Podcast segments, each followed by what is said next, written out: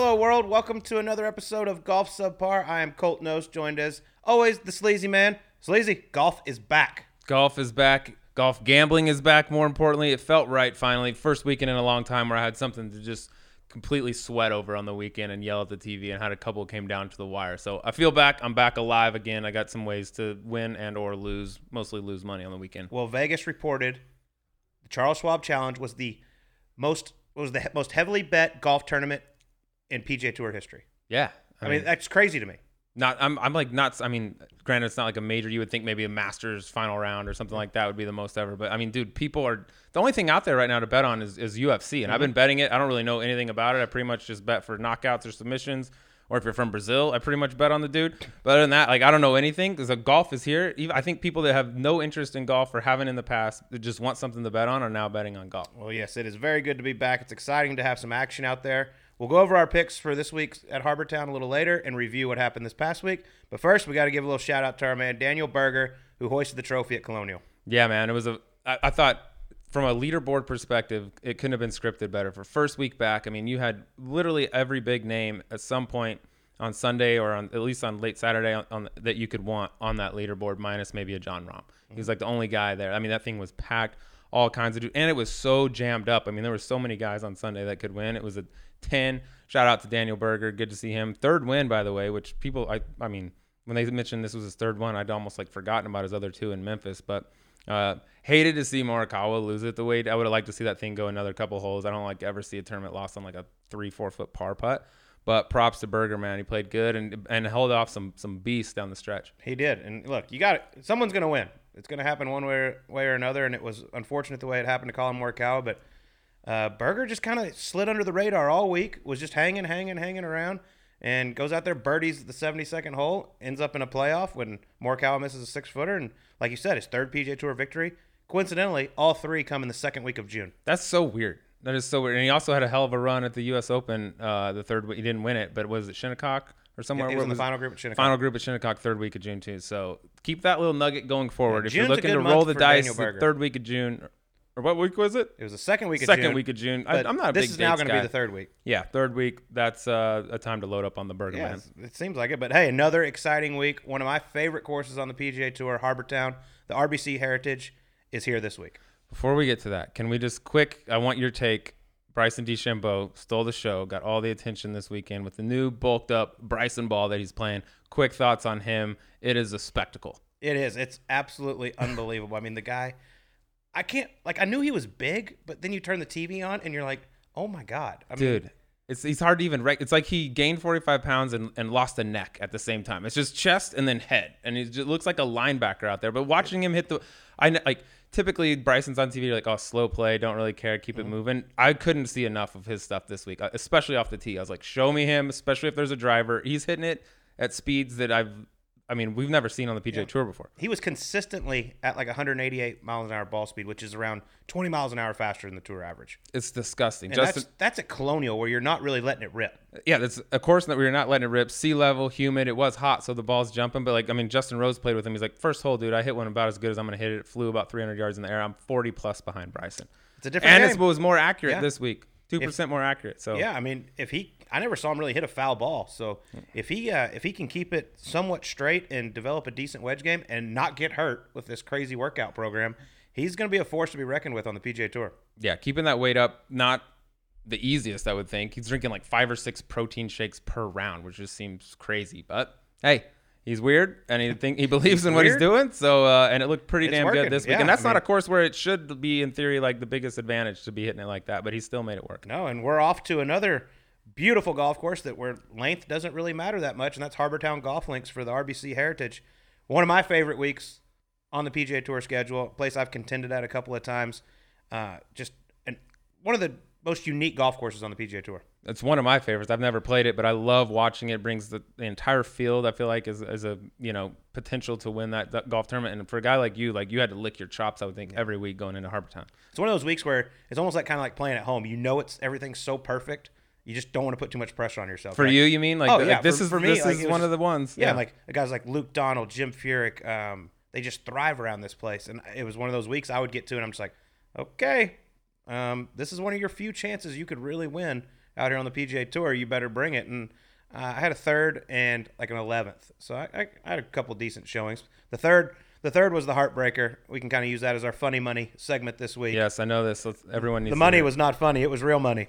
Um, but you know, had solo lead first and second round um, going into the weekend. Tied for the lead going into Sunday with Carl Pettersson. Played played with him um, both Saturday and Sunday. Held it together nicely on Saturday. Was right in there, shot 69, I believe, and then go to Sunday and um, got a little nervous. Had a had a panic tee shot on the third hole. Went, went to a triple bogey, but ended up finishing third. Missed quite an expensive one on 17 from about three feet for birdie, and then an eight footer for par on uh, 18 to finish tied for second. Should have finished solo second, but was uh, was my biggest check to date at the time, and that was in 2012. And didn't you get a little text from a friend of the program right after one or two of the, the both of those missed putts, 17 and 18? A good friend of ours here, guest on the show, reminding you like, hey, Yeah. Tell so, that. So I had uh, well, first off, I'll tell the story properly. So I look at the leaderboard on 17, and I'm in third place, or tie. Yeah, I'm in third place. One back of Zach Johnson. So I hit like three feet, and I'm like, okay, this is the tie for second. Miss it. So, Nice. Damn it. yep, Go up there. start counting money. Yeah. So I, I go to 18. I hit it in the fairway, which it's pretty hard to miss that fairway. And I see the leaderboard again, and they had it wrong. They they had Zach putting for birdie from like 30 feet. So I'm like, okay, well, he misses it. So I'm like, he makes par. So I was like, I got a birdie 18 to finish tied for second. Well, I try to hit the aggressive one. I hit it. I take the shorter club, hits the lip of the bunker, comes back down the bunker. And I'm like, all right, well, not going to probably make birdie. Let's just not butcher this or anything like that. While I'm walking up, well, they had the scoreboard wrong. He was actually putting for par. He makes bogey. So now I'm tied for second. And now I'm like, I got to get up and down to tie, to tie for second. One of the most nervous I've ever been. I hit it the bunker shot to like eight feet and didn't even come close to hitting hitting the hole. Tap in for third. Turn on my phone after I saw my scorecard. First text Gary Woodland. Do you have any idea how much money that putt cost you? thank you, Yeah, thank Gary. you. No, never crossed my mind. And thank you, PJ Tour. Get your shit together. Yeah. Let's get these freaking leaderboards right. It cost my guy a bunch of money. it did cost a little bit of money, but it was it was still awesome. That that place is so special. Um, it's gonna be different without crowds, and obviously being in June this year. I looked at the weather. It's gonna be pretty warm in the high 80s, but like no wind, five to 10 miles an hour all day. Which that that's that the defense around that place. So it'll be interesting to see if these guys really tear it up because I imagine the greens will probably be a little softer in June with the with the warmer temperatures. But man, just such a special place. You know, most of the guys rent houses all around the island there, and it's just it's cool. Huge crowds, which now there won't be any. It looks like one of the more like fun tournaments to play because typically it's right after the Masters Mm-hmm. and everybody's kind of like, all right, first major's over. Like the intensity, I don't want to say that it's not intense, but it's like a little bit of a you know like step down from the Masters, and everyone seems to just have a good time out there. Yeah, I just think it's just such a great vibe. Everyone looks forward to it so much, and so everyone's in a good mood when they show up. I mean, if you're grumpy playing Harbor Town golf links, You got issues. yeah, Figure it out. It's um, it's it's a great week and obviously very special to me, and one I always look forward to watching. And, and an incredible field, all top five in the world are in the field once again. Yep. Um, star-studded event, so it's gonna it's gonna be a lot of fun. Yep, and we will be doing our picking for that right after our interview coming up, which we'll get to right now. And a legend, that word gets thrown around a little too much, but this dude, uh, every sense of the word, is a legend. Mr. Jim McMahon, former quarterback for the 85 Bears, one of the teams that gets you know brought up in the conversation for best NFL team of all time, along with the 72 Dolphins. But this one was a, this was a really fun one, man. He was told some unbelievable NFL stories, some great golf stories, which happens with a lot of our. uh, Something happened to him that happened to a lot of our Yeah, guests. con- he, like. he stayed with the theme. It is, but he is an absolute beauty, diehard golfer. All right, Sleeves, before we get to Jim McMahon, I know you have a special message from our official sponsor. Yes, this is as special as it gets, Colty. Anyone who's dealt with erectile dysfunction knows how awkward it can be to talk about in person. Luckily, there's a simple, convenient solution to get the treatment you need without ever leaving the couch. Our friends at Roman have spent years building a digital platform that can connect you with a doctor licensed in your state, all from the comfort of your home. Roman makes it convenient to get the treatment you need right from home. Just grab your phone or computer, complete a free online visit, and you'll hear back from a U.S. licensed physician within 24 hours. And if the doctor decides the treatment is right for you, your medication can be shipped right to your door with free two day shipping. You also get free unlimited follow ups with your doctor anytime you have questions or want to adjust your treatment plan. With Roman, there are no commitments and you can cancel anytime. And I want to clear something up last week. I said last week that our producer Mark knows about this. That is false.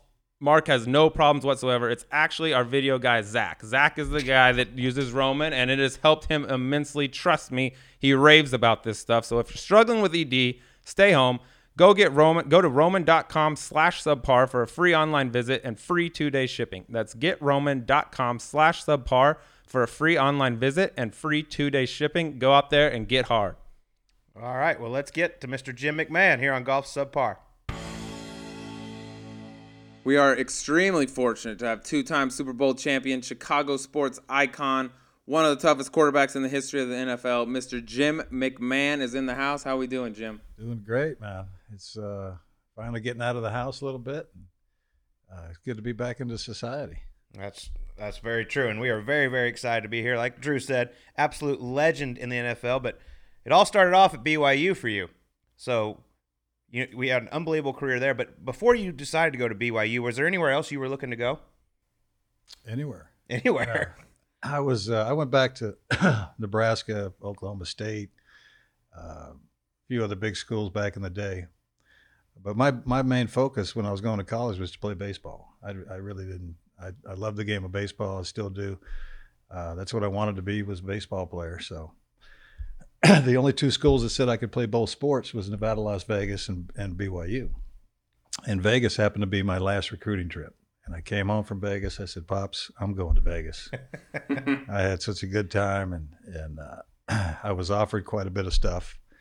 And he says, "No, it's it's not a big enough school." I said, "Pops, listen to me.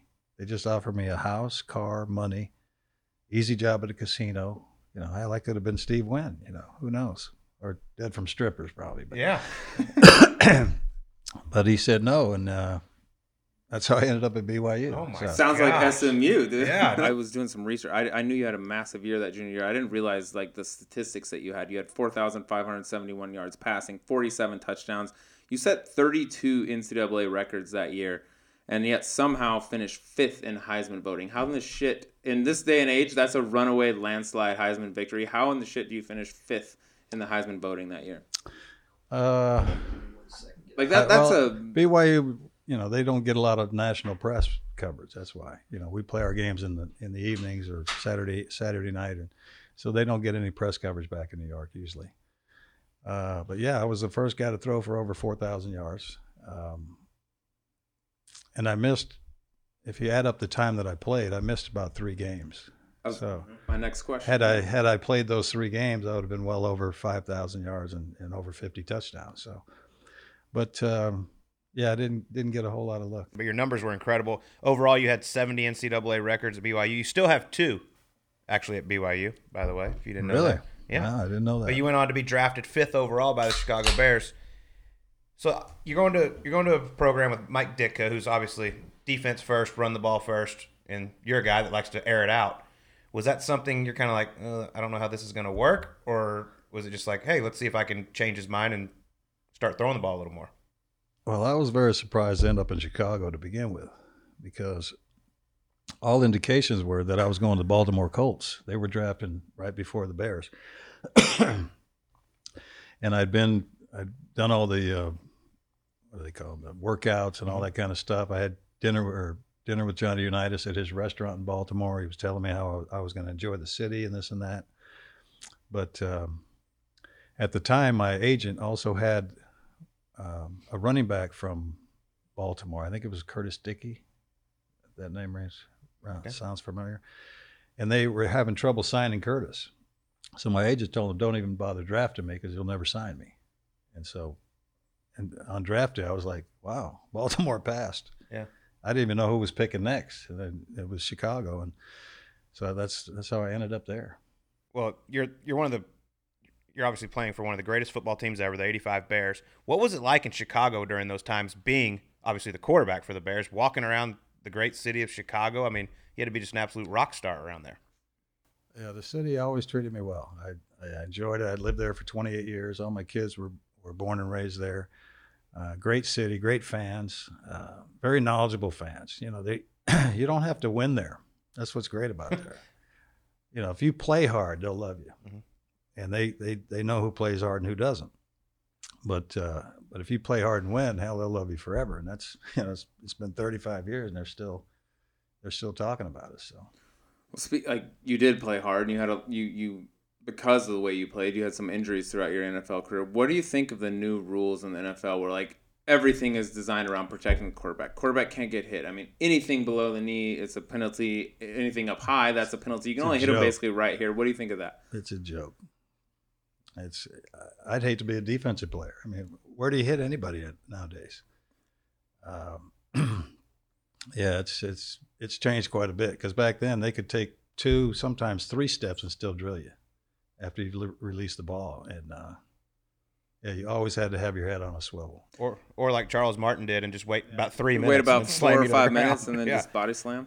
Yeah, that was uh, that was pretty interesting there. In fact, that was the start of all my problems with my head now because when he slammed me, the first thing that hit the ground was the top of my head, and so it compressed my uh, C1 and two. It actually twisted them in the opposite opposite direction. So I'm having trouble with my spinal fluid flowing properly. Uh, from that, and also I had a broken neck at some point in my career. I, I, I pretty much know when it happened, but um, so that's another blockage area. C uh, six and seven are cracked and compressed. Was that hit the Charles Martin? Was that the one that did it, or was it a No, that time? that was that's what did the C one and two twisted those. but I remember uh, I was playing for the Vikings, playing in New York in the playoffs, and my legs went numb twice during the game. So I figured it was during that game. Oh my god. and no one ever, no team, the Vikings never like diagnosed said, "Hey Jim, uh, I think you have a broken neck." No. We didn't. Uh, well, we lost the game, so the season's over, right? So all you do, you get back home, you go in the facilities, you know, talk to the coach. He said, "Hey, you, you, you feeling okay?" I said, "Well, I guess." So I went home, never, never worried about it. Uh, I didn't re- realize I, I had a broken neck until I was doing uh, workman's comp probably 10, 12 years ago. They did all the X-rays and everything, and they said, "Oh, when'd you break your neck?"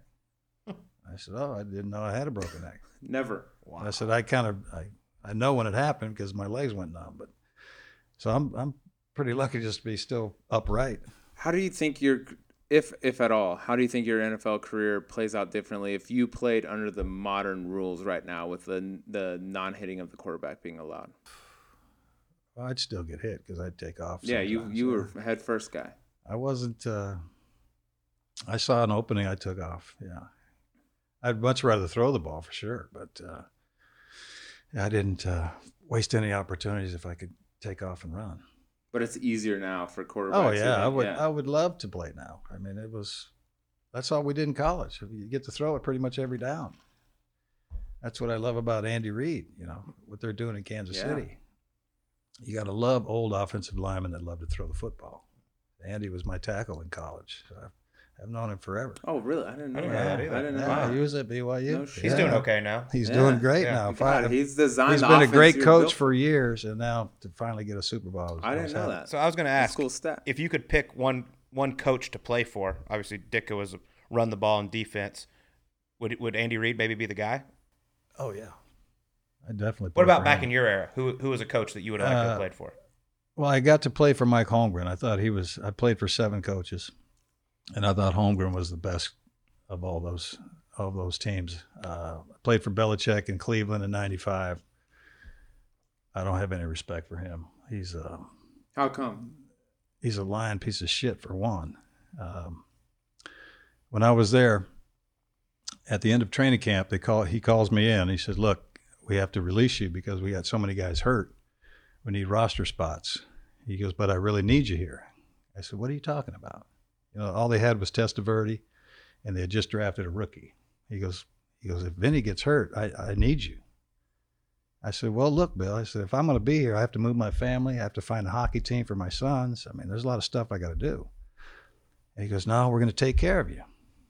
I said, "Well, what do you mean take care of me?" He said, "We're going to pay you to sit out." So I'm like, I called my attorney. I said, "Can I trust this guy?" He just said they're going to pay me to sit out. He says, "Probably only going to be one or two weeks." So my attorney said, "You know, take him at his word." So I ended up, I found a house, moved my family, found a hockey team for my sons, and then uh, first week goes by. I called in on Friday for my check, and they gave me the runaround. Right. So I'm thinking, all right, first first week jitters, whatever. So the second week, I call again on Friday. They give me the runaround again. Seven weeks, I'm doing nothing in Cleveland, working out at the local Gold's Gym, playing a lot at Firestone. That was nice. But uh, yeah, seven weeks I did nothing, and I'm like, why the hell did I trust this guy? And they finally signed me back, so I dressed the next three games. So eight, nine, and ten, I, I dress, I get my checks.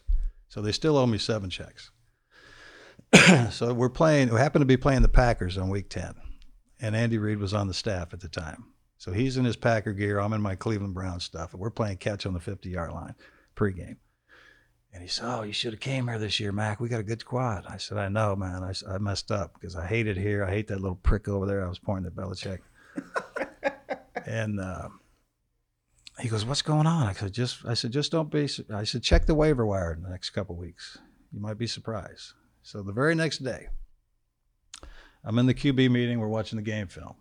I get up to go to the restroom, and here comes the little GM that was giving me the runaround the last ten weeks, right? I corner him. I said, "Look, Mike, I, I need the money." I said, "My wife just got in a wreck. I don't want to deal with insurance." I said, "I need my cash." And he looks at me like smartass, and he goes, "Well, maybe we'll pay you. Maybe we won't." And I snapped on him. I just grabbed him by his throat and I started banging his head on the wall. I go, "You little bastard! You're going to pay me my money." And then I realized what I was doing, right? And I said, "Oh!" I looked around. There was no, you know, no cameras Yeah, yeah. anywhere. So I whacked his ass again.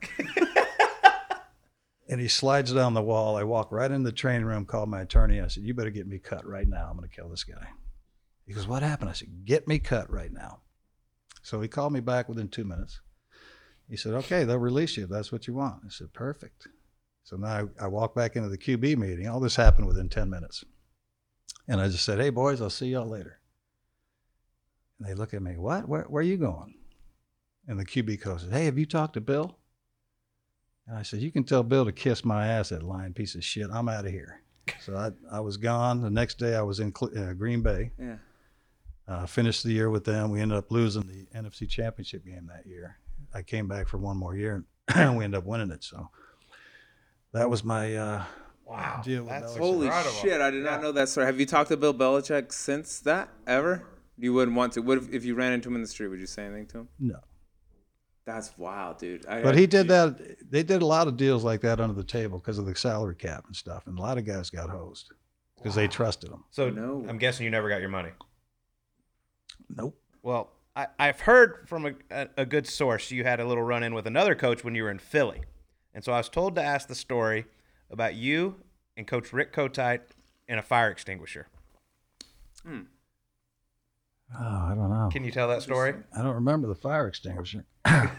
Allegedly, Roy Green. I, re- say I remember we used to uh, during camp. We used to when we knew the coaches were gone, and uh, I had I had a master key to the whole dorm, so I I go in and out anybody's room that I wanted.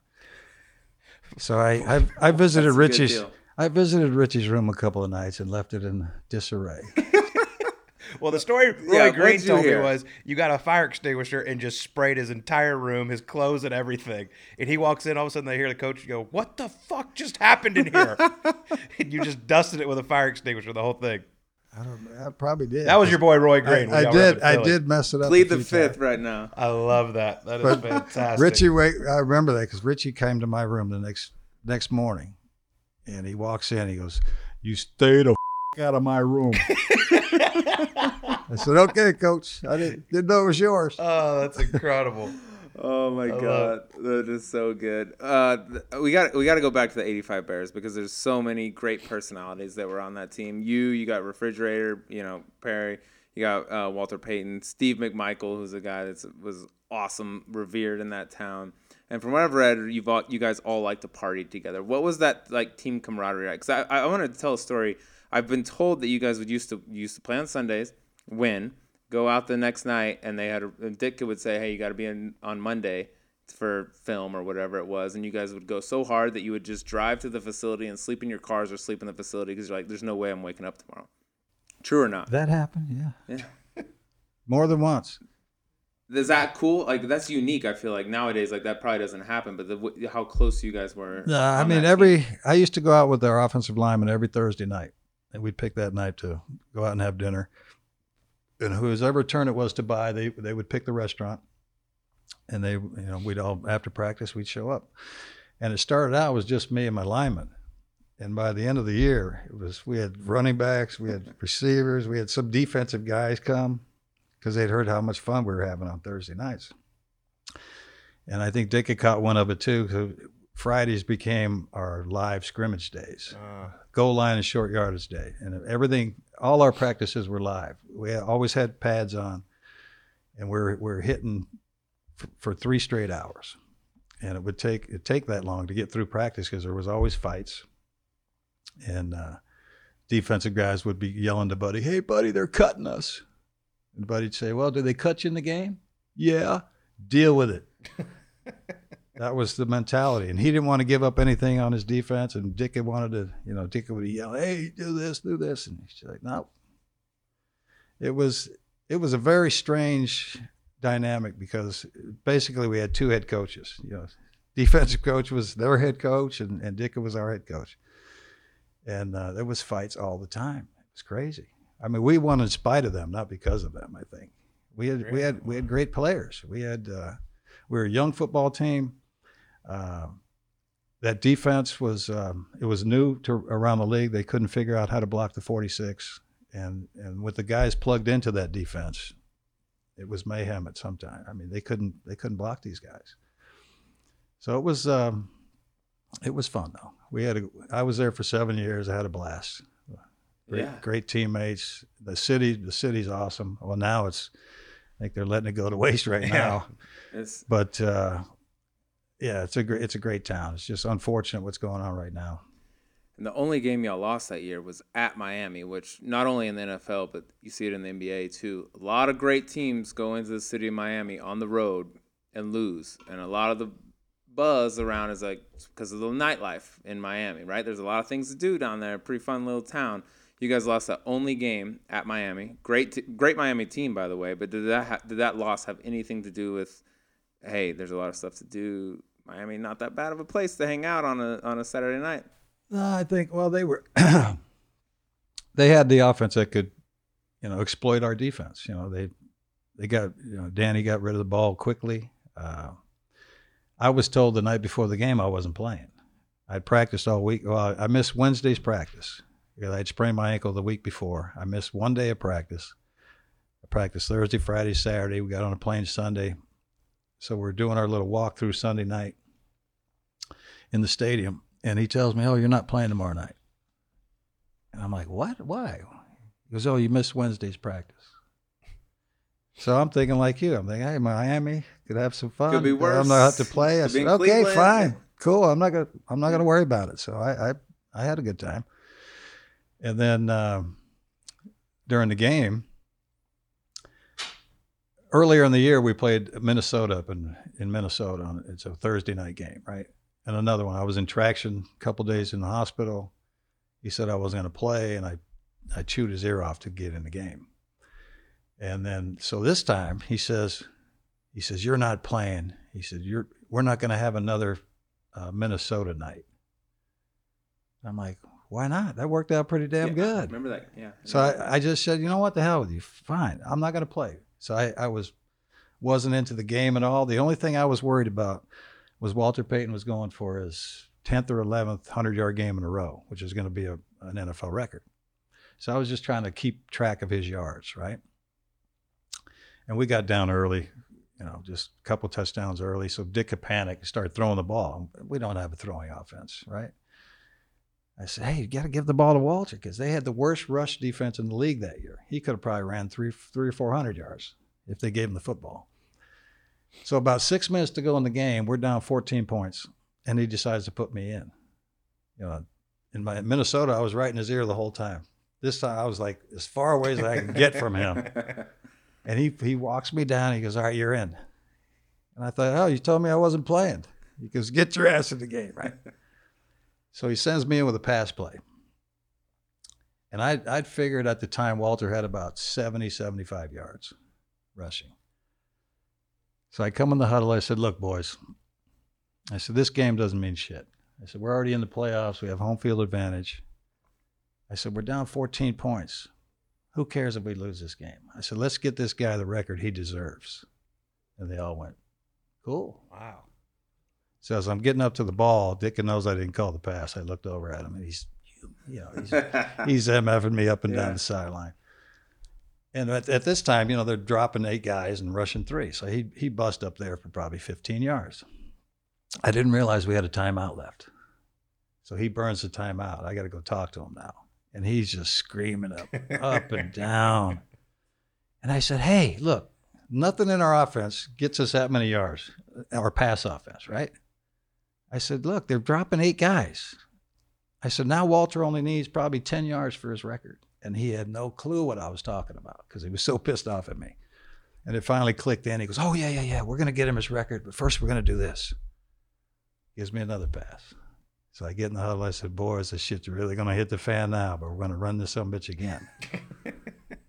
and they went, Yeah, they're all laughing as we Yeah. go up the line of scrimmage. I looked over at Mike again, and he's he throws his clipboard. Now he tries to throw his headset at me it was stuck to his side, so it just kind of bounced back and whacked him. I gave it to Wally. He busted up there for another 10 or 15. I said, all right, now let's try to win a game. But That is hilarious. How was that talk after the game? I mean, he obviously got he got the record. yeah, he did get his record. What, He was appreciative of afterwards? He didn't say much to me. No, What a quarterback though. It'd be like, Yeah. hey, who gives a shit? We got home field advantage. Let's get our boy the record right now. That's really that's how cool. it should be. Yeah. And is it true the Super Bowl Shuffle got a ton of publicity, still does to this day? Was that recorded? I've read that was recorded the day after that game at Miami. True? Yeah. Whose idea was that?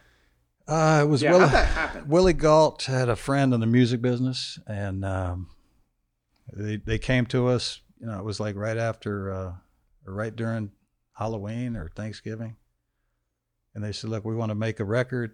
They, this is how they came to us. We're going to make a record, and the proceeds are going to go to feed the homeless for Thanksgiving and Christmas. So we said, "Yeah, that sounds like a pretty good idea." So they got four or five of us to to go to a studio and do our part about a week or two later, they came back and said, All right, now you guys got to do a video.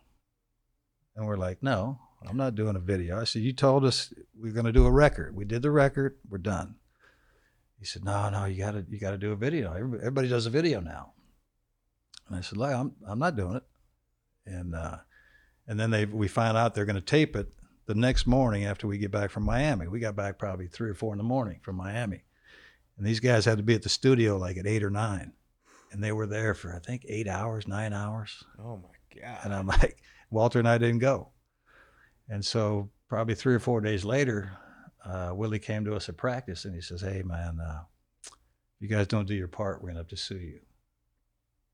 So we're we're For like, what? "Are you kidding me?" I guess the- the small print it said something. I don't know. oh, Oh, And so what you see there is is uh, Walter and I did our parts after practice one day in the racquetball court at Halas Hall. They just green screen or blue screen, what do they do?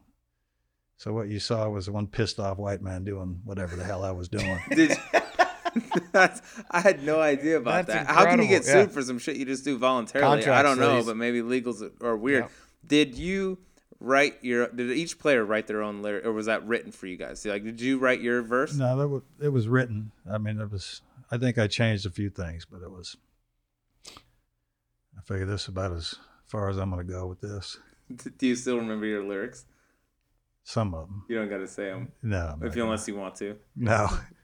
I didn't want to do it then. I ain't going to do it now. that is awesome. Oh my god! How much shit does that team get for recording the Super Bowl Shuffle if they don't? If you guys don't end up winning the Super Bowl by a million, like you did? Oh, we'd look kind of foolish. Yeah, I'd have- I mean, that's how confident you were, though, that you go Yeah, record had- something like that. I mean, we we had a good shot to win in '84 as well. yeah. And we had a good football team. We were, I think we were seven and two. When I got hurt, I, I uh, tore the bottom part of my kidney off in a game, and uh, we ended up finish. We finished ten and six that year, and went to the NFC Championship game. Uh, lost to the Niners, so we we knew we we knew we had a good football team. So coming in at '85, that was our goal. We said, you know, we ain't we're not losing. Or we're not, we're going to get to the Super Bowl and win it, and we did. Um, and then, you know, the following year we come in, we finished 14 and 2. We had the best record in the league. Uh, had home field advantage again throughout the playoffs, and we lose at home the first round. And then the year after that, 87, same thing. We had the home field advantage. We lose in the first round at home. Mm. In 1988, we ended up losing the NFC Championship game at home. So it was, we didn't really have a home field advantage. It seemed like, you know, we I, I guess we thought when guys would come in there in January and it's 30, 40 below zero, they'd fold up, but they didn't fold They up. They didn't fold up. Yeah, well, at the end of your career, you go to Green Bay and you back up Brett Favre, and you win another Super Bowl in New Orleans. What was it like being around Brett Favre? Obviously, he was probably the most dominant quarterback in the game at that time. Uh, what, what was it like backing him up? Yeah, Favre he was fun. I mean, Brett's a tough kid, man. Loves to play the game. You know, you still see him on the commercials out there on the field throwing the ball. So, no, he was a lot of fun to be around. He was a tough kid, like I said, and just just loved to play. Did you see any of you in him? Uh, a little bit, yeah, yeah. He was. Y'all both like to run he around was- and yeah, sling it he and was. he was was tough. He was stubborn, and he, you know, so it, it would happen pretty much every week. He would just do something and just he'd hit the free safety in the chest with the ball for for no reason. And Holmgren would always look at me and go, "Why'd he do that?" Like, Shit. dude, I've only been here for a year. You've been here for four with him. But uh, yeah, he was a lot of fun to play with. That that that was a good football team as well. We got I got to play with Reggie White again, who I played with in uh, Philadelphia. Uh, it was good to see him finally get a Super Bowl ring. He deserved one. He was a hell of a player. Did you teach Brett Favre the? Co- uh, there's a story like you taught Brett Favre the cover two, like what the cover two is. Like he, like they were in tape, and he's like, "What's a cover two? Yeah, like, I don't know what. Sometimes I, I would do the same thing Holmgren. I said, why would he do that? You know, he'd come off the field and I go, I go, what was that all about? And he goes, well, the strong safety came up. I said, well, where'd the weak safety go? I don't know. I go, you just hit him in the chest. I mean, just because somebody comes up, they, they, they try not to leave the middle of the field open, you know, because that's, you give the, a receiver that money, that much room, you can't cover those guys. Yeah, but that would happen, you know, once once once a week or once take a the game. good with the bad. yeah, That's funny. Do you get back to Chicago ever? yeah, I'm back there quite a bit. Uh, probably three, four, five times a year. What's it like when you're back there? Are you revered? I mean, you are one of the iconic Chicago athletes of all time, like most liked. You know, I still have a lot of great friends there. Uh, I I haven't bought a beer there for quite a while. So yeah, it's a good deal. it's, it's a good deal. I deal. love you know I love free stuff, especially beer. Free beer is good beer. Free beer is That the is- best beer. That's true. But since this is a golf show, we should talk a little bit about your golf game. Yeah, First off, a little golf. how did you how did you get into the game? How did you even pick up the game, pick the game of golf up? Actually, I started. Uh, I think it was my last year in college. Uh, over the summer, BYU got me a job at a at a farm, and I'd, I'd never been on a farm before. So the first day I go to work, and the uh, I guess the farmer, the guy who owned the place, I don't know. He says, "Okay, uh, go in there and clean out the barn." And I looked around. I go, "Which one's the barn?" Because everything was red, right? I don't know which one where the barn is. He goes, "Right there." I said, "Okay." I walked in there and it was a dead, it was a goat or a sheep or something. It was dead. They had to slit its throat for whatever they did. And I come running out. I said, "Hey, dude, there's a there's a dead animal in there." He goes, "I know. We killed it last night. It was giving birth. We had to get rid of it." I said, "Well, I'm not touching that damn thing." He goes, "Oh, you don't want to do that?" I said, "No." He goes, "Come with me." He gives me a post hole digger, and I start digging holes. And I dug about two holes, and I said, looked at him and said, "Hey, dude, this farming stuff ain't for me." I left, never went back. And so my my roommate was working at a golf course. He grew up playing golf and lo- loves the game. So I would say, "Hey, I'll come see you today at, at the golf course," and I would just play. It was a little nine hole track. It was right across the street from the Osmond Studios in Provo, Utah, and I would just play all day long, just up and down this golf course. That's how I got started in it, and just kept going and, and uh, just loved the game. I actually took that guy to Augusta one year. He's the guy that taught me to play. So, That's and we went over to Ireland and Scotland together too. So, yeah, he still comes around. He's out here quite a bit. We get to play, so it's it's been fun. And you're known for playing without shoes on. That's like your big thing, right? Everybody knows you do that. And that- that makes sense to me because you play a ton of celebrity events. You're all over the country, and that makes sense in like Tahoe. You hit it in the rough, cool. You walk over there and you hit your ball out of the rough, and the trees, or you're in the other hole. Well, what kick- happens in Arizona? Because this is desert. You missed a, you missed the fairway in Arizona. You're in the desert. There's cactus saguaro. What you- are you going in there and hitting your ball? No, the I keep my flip flops available. That's Oh, I, okay. okay. That makes sense. if I got to hit a Okay. shot in that, I'll go. I'll put these on for one. And then, Okay. Yeah, I, I, I don't find uh, I never like shoes. Yeah, my I don't know if you see my ankle. My this ankle's been busted a few times, and my feet they don't fit in shoes really good. And my right foot is probably half a size to a size smaller than my left one, so I can't get shoes to fit.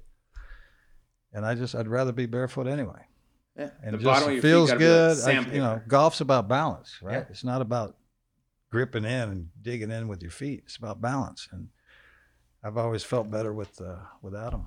So if you're in the desert, flip flops are available to Oh, get yeah. in there. Because The yeah. cart paths get a little hot. You know, you step out of your yeah, cart. it's hotter than shit out there yeah, too. my it sounds like bacon frying sometimes when I get out there. But That's my incredible. feet starts bubbling. Well, you've played 30 times at the American Century Celebrity Tournament up in Tahoe, one of the great events of the year. You have any good stories from playing in there? And obvi- I mean, I'm sure you have tons. I don't know how many you can Does tell. Does Jim have good stories? But we I would bet love to hear some Lake Tahoe stories. Who who watches this podcast? A bunch of men. Nobody. dude. Okay, good. It's fine. Nobody's listening. Oh, after yeah, thirty years, it's I've done pretty much everything up there. But uh, the couple stories that stand out. I was playing. Uh, I think it was my tenth year there, and the guy we were just talking about, he was caddying for me at the time. He said, "Look, let's let's try something different this year. Let's uh, maybe get a little sleep, maybe get up and hit some balls, have some breakfast, and don't drink." I said, "Okay, well, you know, 10th year, we'll try something different. So I get up, I get eight hours sleep, get up, eat breakfast, go out into the range, hit balls. I never hit ball. I hate hitting balls. I hit balls. I go out there, I fire a smooth 88. And I. I told him, I said, dude, now we do it my way. And the rest of the day, we stayed up hammering drinks. I probably got two or three hours sleep. I get to the course. He goes, You're going to hit balls? I said, No. You're going to eat? I look over in, in the tent there, I see a guy drinking a Bloody Mary. I said, Hey, is, is that any good? He goes, Oh, it's a double. It's great. And I tasted it. I went, Wow, that is good. He goes, I'll bring you some out on the course.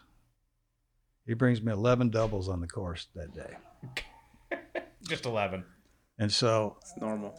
I don't even remember him doing it, but I guess my caddy took my drink away on 16 because I was walking down the fairway.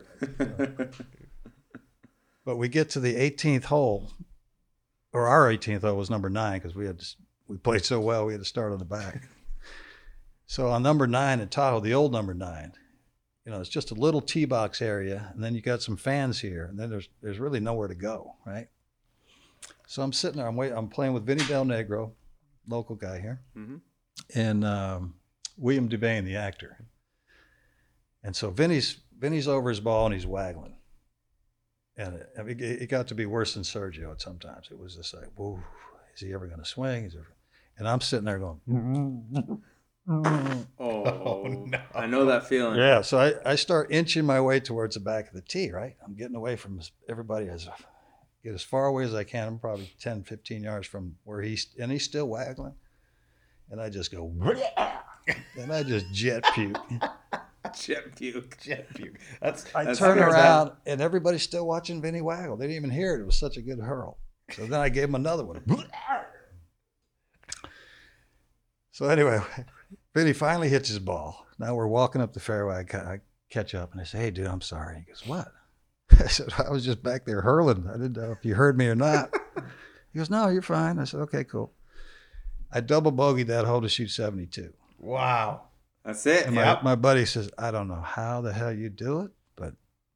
It He works. goes, "We're drinking again tomorrow." I said, Yeah. "You're damn right." We are." Yeah, every day. Yeah. That is like awesome. 10 cup. Who are the guys you like to hang out with in Tahoe, like to have a good time up there? Who are, who's your who's your group? Oh boy. Well, Jr. is one for sure. Yeah. I usually see him in the high roller room. Uh, lately, I've been taking an RV up there and just camping it out, Yeah. camping out behind the um, actually where they have the the outdoor concerts. And a couple of years, they actually fenced us in. It was um, David Wells, myself, Bret Saberhagen. Uh, there was a couple of other RVs that we kind of have our own little camp in there.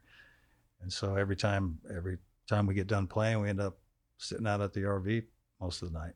Some guys go and gamble and stuff like that, but I'm not a big gambler, so I just sit out there and just have a good time. That's it works. awesome. Double the last, shoot 72. Is that the most fun celebrity event? You play tons. You play like 20 something celebrity Oh, events yeah, I- typically. I Is that the best one? I was going to tell you another Tahoe story. This is one everybody wants me to tell all the time. Love it. since there's a bunch of dudes watching this, Yeah, it's all I think they'll appreciate it.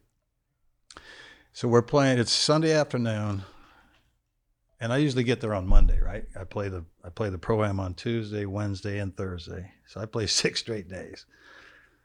and for some reason, I had white pants on for the day. Okay. So we're on 16. I'm waiting to hit my second shot. It's a par five. So and I got to I got to pee really bad. So I, I go to the right side of the fairway behind a big redwood tree. And I'm just, I'm halfway through, just going, oh man, it's been a hell of a week. Can't wait to get over with. And all of a sudden, there something went bloop. I went, oh God. and I looked down, and it was like, you got to be kidding me. It was like you opened the beer tap for a second, just beer just shot out of my ass. and my son is caddying for me. So I'm, I, I get him right down to the ankles right away, and I, I lean around the tree and I go, "Hey, Sean, bring me the towel, buddy." He's like, "What, Dad?" I said, "Bring me the towel, son. Hurry up." He's like, "Dad, why?" I said, "Bring me the fucking towel right now." so, so now I was playing with Joe Sakic, the hockey guy, and, and yeah. Marshall Faulk, right? And all they could see is like my bare ass from the fairway. They're laying down there laughing. So I, you know, Sean comes around the tree. He's like, "Oh, that's nasty." I said, "Yeah, I know." I tried to freshen up, and literally, it's just like it's like a two-inch streak all the way down to my ankle, right? And it was one of those beer fart. Uh, it's nasty. So anyway, I hadn't made a double bogey in three days, right? So I got my, my second shot. I dead shank it. End up making double on 16. So I'm like, I was pissed anyway. So now they got Jimmy Roberts on the tee box at NBC on the, on 17, right? Yeah, of course. So I'm, I just, I'm walking across the tee box. He goes, "Hey Mac, how you playing?" He sticks it back in my face. I didn't even slow down. I just turned and went. I was good till I just shit my pants back there. they had That to is- go to commercial. They were laughing so hard. is fantastic. I walked right over to the lake. I pushed two boats apart. These people on the boat going, "What are you doing?" I'm sitting in the water like this, just trying to. I said, "Just trying to freshen up a little bit." Oh, uh, Of course, you were I finished. pants. I finished Yeah. par par, which was good for me. But uh, my That's- daughter that's was taking pictures. She showed everybody in the clubhouse. Oh, look That at my is- dad just shit his pants. Here's my dad. He just shit. But it wasn't like I was trying to, you know, squeeze a fart around that turd or anything. It just it went bloop. I love the description. Yes. Only uh, on the day you were wear white pants too. Yep. Of course. Have you worn white pants? Could have been since? could have been wearing some black slacks. No white I- pants. If I do, I have to have underwear. I usually don't wear underwear, so that was, that was a Oh. Another okay. fun fact yeah, you gotta stay McMahon. free. No shoes, no underwear. Yeah, I love that. Oh yes, God I love it. I love these. That's Yeah. so good. Yeah, That get you another one. fantastic. Get you another. Well, Slee, should we get to the emergency nine? yeah, let's go E nine on him. so we do this with every guest, Jim. Fun nine fun questions just to get to know you a little better, which we got to know you Oh, I very think you well. gotta just know now. me feel like pretty good pretty now. damn well at this point. That is true. Well, start us off, Sleaze. We ask this question to everybody. Yeah, squeeze. All right. When was the last time you had to try to squeeze a fart around a shit? No, I'm kidding. Oh, no, all right. I'm kidding. All right. This question we ask everybody, but there's a movie being made on the life of Jim McMahon. Who do you want to play you? Which actor? Yeah, I could do. It. I could play myself. You could play you. Yeah. All right. I've done this. I've done TV. Who'd you have in mind? I had Val Kilmer, but young Val Kilmer, like Iceman Val Kilmer. Oh yeah. He's a he's a good looking dude. Had a bunch of swag, just like you. I couldn't that. come up with anything. I came up with a I young John said- Malkovich. I would have said my um, Matthew McConaughey maybe. Oh, I like that. Good looking cat. You gotta have Mm. a good looking dude with some juice. You know. All right, that makes sense. All right, that's our first one. Yep. Colt? So you had a couple of nicknames back in the day when you wore the visor. Darth Vader, Black Sunshine. Which one you like better? Probably Darth Vader. Yeah. Scary. I don't know. I kind of like that black. Black sunshine. Sunshine. That's well, Black interesting Sun. Well, I'll probably get in trouble for that now. Yeah, so. that's you can't say that anymore. That's fair. But the Number three visor. before we get in trouble. Oh, yeah, yeah. We're not a political podcast. All right, here we go. Name the one current quarterback you've seen that most reminds you of yourself. Hmm. Mahomes. Mm. That's a good one. MVP, Super Bowl champ. Because I think he's uh, he's very bright for one, but he's he throws the ball from all different angles. I mean, he's very athletic, and um, yeah, I, w- I would pick him. Yeah, I like How that. good is I used to be athletic till I got Yeah. too many Shit, knee you still look surgeries like and you shoulder surgeries, and You still look like you could whoop some ass right now. You think Mahomes will go down as one of the best to ever play? uh, well, the way things are going, Yeah. um, he's going to have to, you know, win a few more Super Bowls. It's tough. It's going to be tough to catch up to Brady, but uh, he's he's a hell of a player. He, if he stays healthy, I mean, what amazed me is was it a year or two ago when his kneecap popped Oh, it off, was like sideways. Oh, it was against and he was able to come back, and I'm just, I was so in the he's got Denver some, he's game. got some toughness to him too. So I like him. Came back quick. All right. All right. I like Number that. four. You played with some huge names in Chicago. We mentioned them earlier: the Fridge, Walter Payton, Richard Dent, Singletary. You're known as a big partier. Of that, say the '85 Bears team, who could keep up with Jim McMahon off the field? Steve McMichael for sure. Yeah, Mongo. Oh yeah, He is a bad. He He, go. is he's- a bad man. He's still going. He's still going. Yeah. That's awesome. How do you get Ming's great. nickname I, I, I, Do you know? uh, it came from the uh, the movie Blazing Saddles. Mm. Remember? Did you ever see Blazing I Saddles? haven't Probably seen not. it, Jim. I'm sorry to say that. I'm dating but myself right uh, now. Alex Karras was an ex defensive uh, lineman from the Detroit Lions, and he he played the character Mongo. And you, you'll have to check that movie out. Mongo. Good nickname. Y'all had some good nick. You had Fridge. You had Sweetness. Sweetness, yeah. You got Darth Vader or Black Lightning. Black which Sunshine. Freaking Black Sunshine. Black sorry. Sunshine. Sun- Mongo. You had some. That's an all nickname team right there. All right. That's a good one. All right. Give me one. One rumor you've heard about yourself that is not true. Mm. That I called all the women of New Orleans sluts. Oh, yeah, I read that, Back yeah. in the back in the day, I almost got killed over that. That's I mean, a was- problem nowadays. So that was not a uh, Super Bowl that I, I really don't remember the game much because all, I, wasn't all, much all I was thinking of was I'm going to get shot. I, I was getting death threats all week, and um, you know, guys that guys didn't want to stand by me at practice because we we practiced at the old New Orleans Saints facility, which was literally a, a apartment complex overlooked the field, and so none of, nobody would stand by me. I had to wear a different number. Uh, Why would that even come out? Like, how does that even? That's a, that's so a I a don't know. reporter like made that up and re- he and, made like, it up. Apologized afterwards. Said I made that up. We got in. We got into New Orleans on a Monday afternoon, I believe it was, and we had no curfew all week. Dick said, "No, we've no. You guys are on your own." So Monday, Tuesday, Wednesday, we pretty much saw the sun come up. And Thursday morning, I get woken up. oh, excuse me, by an irate fan, screaming and yelling at me. I'm like, what the hell? And I hang the phone back up A minute or two later, another call, same thing. My roommate's going, What's going on? I said, I don't know. Somebody's pissed off at me for something. So I go down to the breakfast and uh, I'm standing in the breakfast line. Here comes the general manager. He comes up and says, Hey, uh, you really did it this time. That's all he said. He walked away. I'm like, What the hell? Then Dick finally walks up to me and he says, Did you really say that? I said, Look, Mike, I don't know what's going on. I said, I got woke up this morning. I said, Jerry's pissed off at me. What did I say? And he said, Well, supposedly you called all the women in New Orleans sluts and the men were stupid. And I said, When did I say this? He goes, Didn't you do a radio show this morning at 6 a.m.? I said, No, I got I got home at 5:30. I wasn't getting on the thing at six. And so he goes, Well, that's that's the story. wow. So this guy just went on the air, said that, had no proof or anything. And I said, You should know better. I'm not getting up at six to do a damn radio show. That should have been the first giveaway. Yeah. Yeah, exactly. What about the rumor you shit yourself in Tahoe? Confirmed. Confirm that. That one's true. Confirmed. All right, All right. confirmed on the shit yourself. Number six, favorite person you've ever played with at Tahoe. I'm sure, there's a very it's a very long list. well, I've been there 31 Yeah. years. So, uh, favorite Top guy. couple. Or just the guy you like to get paired with. David Wells Mhm. and Bode Miller. Oh, Oh, Bode, Bode Miller. Miller. Interesting. Yeah. Good dude. Bode Oh. Miller, the U.S. skier. Bode's the best. Yeah, he's I and those that. two those two are a lot of fun. Yeah. That's awesome. So we That makes sense. we have a good time together. But they're they're playing much better than me, so I don't get to play with them Is only Bode only one golfer? day. I played with David Wells. Is Bode a good golfer? Yeah, Bode can play. Yeah.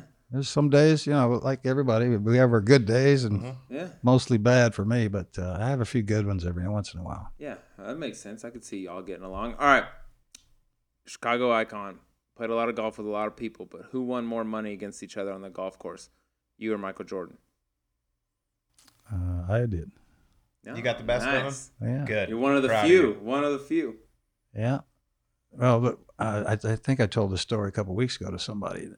we were playing at uh, his place in Chicago. I think it was a Merit Club they call it, and uh, we're uh, we're playing a hundred dollar Nassau. Good bet for me. And I s- had little kids at the time, and I was still playing with Chicago, so I wasn't making a lot of money. And I was I was playing really well, and, and probably had them down two or three bets on the front. And so we make the turn. I tee my ball up on ten. I'm getting ready to hit. And he said, All right, I'll play you this side for a million. and he was dead serious. And I'm like, Dude, I would love to because right now I'm kicking your ass, but something would happen and I would lose this back nine. And my, my kids don't go to college. you know, I'll lose my house. I said, No, I'm not going to bet you a million. You can keep bump, bumping up that hundred if you want. But, Yeah. Uh, so I ended up taking a little bit of, of, of his money that day. But he came over to my house and we're playing pool. He got a little bit of the money back. He's a pretty good pool player, too. He's pretty good at mean, damn near everything good from what at? I hear. He just loves to gamble. He'll Yeah, just he gamble does. until he starts winning. Double, will- double, double, Yeah, double. he was 100 percent serious about that million too. He probably would. Have. Oh, yeah. Yeah, that, that's a that's a week. I mean, what is that? That's five days. I don't even know what that is. Yeah, that ain't fair. That's All right. unbelievable. All right, number eight. We mentioned earlier the hit Charles Martin put on you, one of the cheapest shots we've ever seen in the in the history of football. That happens in today's NFL. How many games he suspended and how much does he fined? Because he got two games back then. Oh, he did? He got suspended two games. oh, he did. Yeah, I don't. I think he got fined ten grand, Ten grand in two games. but uh, I, I got fined five just for wearing a headband. So Mhm. that doesn't that doesn't sound right. But yeah, that sucks. That was a rough one. yeah. Modern. So day, what was the question again? Right now, how much? What does he get? What's his suspension? Oh. What's his fine? What do you think? I would think he would be suspended for the rest of the year, Yeah. and then I don't know about a fine. yeah, I- big fine. number. I don't even know. Yeah. Something big. Yeah, that was one of the worst ever. All right. I'd la- never seen that hit, by the way, and I YouTubed it earlier. That was unbelievable. yeah, It's, I felt the same way. I mean, you were just Yeah. standing there, You're just Yeah. walking away, and boom. Well, it's crazy is the night before I was actually with one of their defensive linemen who I had played with in a bowl game back and when I was a senior in college. Good guy. And uh, we're having a beer and he says, Hey, uh, watch yourself tomorrow. Oh. He goes, our, Really? our coach has been saying if you get a shot on him, take it. So just you know. Wow. So I was. I was I was trying to be aware of everybody in front of me. Yeah. I didn't know I was gonna get from behind. It's the first time that term's been used on this show. I like it. Four seconds after you let the ball go, it's hard to still be like on your Yeah, toes. I was. I, I think you're in because I threw a bad pass. I threw it low, low and into the receiver coming in. I see the I see the cornerback intercept the ball. So I was I was like, oh, I kind of just got to let up. Oh, and I was about to just head to the sideline. The next thing I know, I'm. I mean, he. By the time a- he yeah. grabbed me until my head hit the ground, it was like nothing. I was like, Whoa. That's crazy. Yeah, crazy. it was like a W. That, that's a major, major suspension in, in nowadays football on a quarterback. That that's game oh, over. oh yeah, you can't even hit him legally now. So. No, exactly. All right, last question. You get this question a lot. There's a slight twist to it. We got the 85 Bears versus the 72 Dolphins. Who wins? But in a bar fight. I know they had some tough guys over there. Manny Fernandez, I remember him, big defensive lineman. I, I wouldn't. You had some dudes. yeah, too. my I never saw my offensive line lose a fight. So, and that's the offensive line. And defensively, you had McMichael, Denton, Wilber. Yeah, I'd, I'd line up. I'd. I'd still line up against anybody, Yeah. whether we play ball or fight. That's how you pick the best team of all time. Bar fight. 15-1, 16-0. Who gives a shit? Let's let's figure it out at the bar. You know what I mean? I love it. Well, Jim, this has been an absolute pleasure. Really, thank you for joining us today. Hey, my my so pleasure, generous. guys. It's been great. This is awesome. Absolutely. Thank you so much, man. Let me know if you need me back to tell more Oh, stories. we I'll need try- Oh you back. God. I'll try to get a new hours. story you- for you for Tahoe this What are you doing Yes. tomorrow? Can you shoot yourself again by tomorrow? well, A few so more of these, yeah. I love it. Thank you. All right, guys. Please, that was a very, very fun interview by an absolute legend, Jim McMahon. Yeah, dude, I really didn't know what to expect going in with Jim. We hadn't really, you know, been around him a whole lot uh, in town, and he opened up, told some incredible stories. I thought it was really interesting because I'd always wondered, like, here's a super outspoken guy, kind of beats to his own drum. Why go to BYU? And he told that story, and then basically after he got done with BYU, uh, when it, once he got done winning football games for BYU, they're like, "Cool, thanks, Beat it. scram, get out of here." So, what have you done for me lately? Type of deal. But Yeah. dude, some unreal stories. Crazy, crazy. Even the story about how he hurt his eye with the fork Yeah. to the eye. I'm like, oh my God, are you kidding me? That's why he has to wear sunglasses pretty much everywhere he goes. But he was an absolute fixture up in Lake Tahoe at the celebrity event up there. Played 31 straight years, never any shoes on. His story about shitting his pants. I Yeah, we gotta have pretty one. standard for a guest on our show. If you've never shit your pants, there's a good chance you're not ever getting invited on subpar. It's a prereq, and we need one good shit your pants story, and then and then you're you're more than welcome. I mean, I was crying. I was laughing so hard at that story. It's so He's- good. He's unbelievable. dude, The how one- about the Belichick? Story? That's what I was gonna say. The Were one thing to- that surprised me the Dude. most was I've never heard anybody talk about Bill Belichick that way. Nobody talks about him like that. I don't know if it's because Belichick's never done anything to him like they did to Jim McMahon, or because they're afraid to talk bad about Bill Belichick, who's like the you know pretty much the guy that they say is the best all-time NFL uh, coach, and he was not quick to he was not biting his tongue for Bill Belichick. So But uh, that was that one I thought was super interesting. I had no idea about that story. I didn't either. And I will have to say that was probably one of the most fun pictures we've taken on Golf Subpar with the headbands, the sunglasses. That that was awesome. I think he appreciated the homage, the little nod to the gods there that we gave him. You know, he made that cool. He made it what it was, so we had to pay our respects. I love it. Well, I'll be honest, Lees. We made our picks last week for Colonial. They weren't that great, Correct. and I and I think we can just use little rust, rust. rust. You know. Like our, I mean, our picks were rusty. Some of the golfers were rusty. But producer Mark, can you give us an update on the standings? Yeah, so Rory's uh, turning on Sunday, falling down the leaderboard, really cost Drew. Um, he finished up top 32. Drew also had Sung Jae in with the top 10. And, uh, but to counter that top 10, Colt had JT Poston. So money was pretty, uh, you know, pretty even.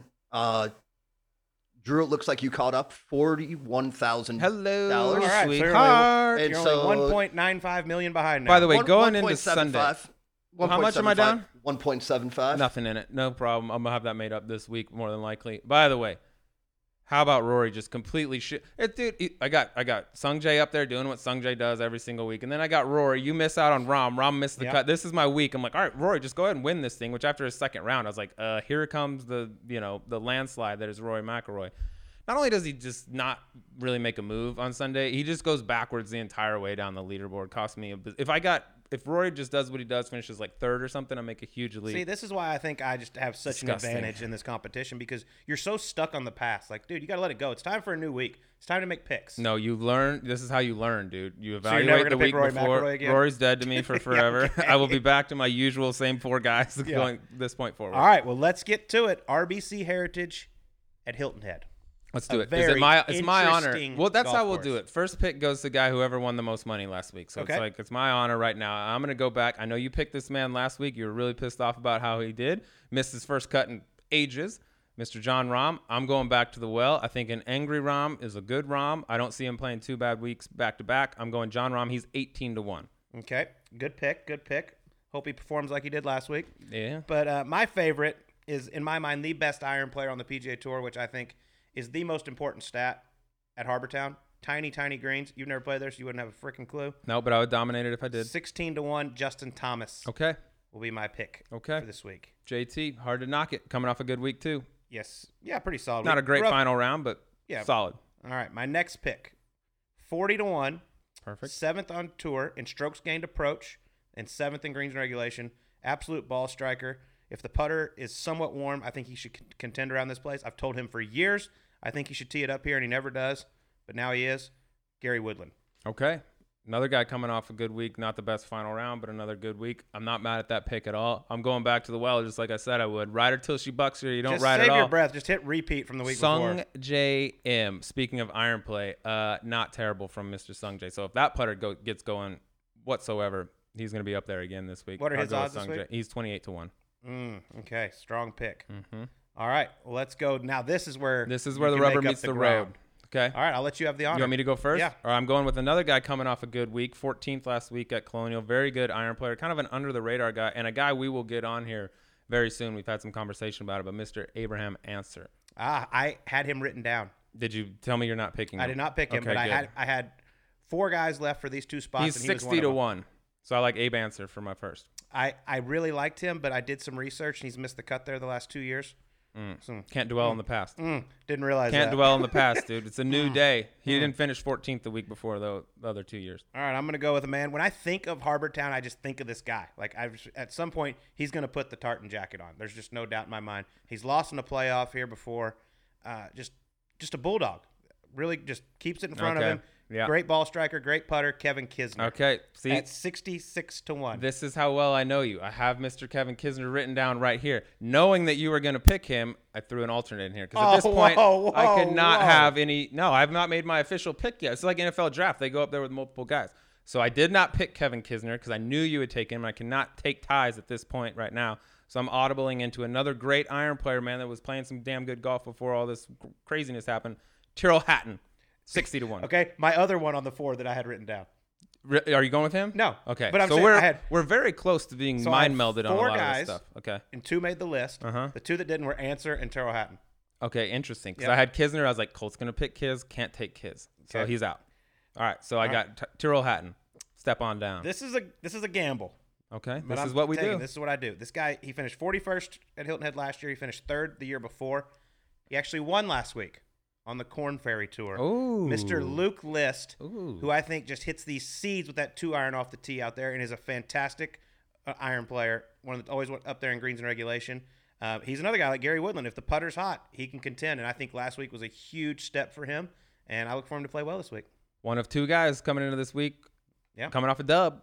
All right. So, Confidence. let's does recap. I Some weird things. Justin Thomas, Gary Woodland, Kevin Kisner, Luke List. All right. Team Sleaze. Jon Rahm, Sung Jae, Abe Ancer, Tyrrell Hatton. All right. Well, everybody, Come on, boys. everybody- Let's freaking go. It's time to go. Everybody enjoy the RBC Heritage, and we'll talk to you on next week's Golf Subpar.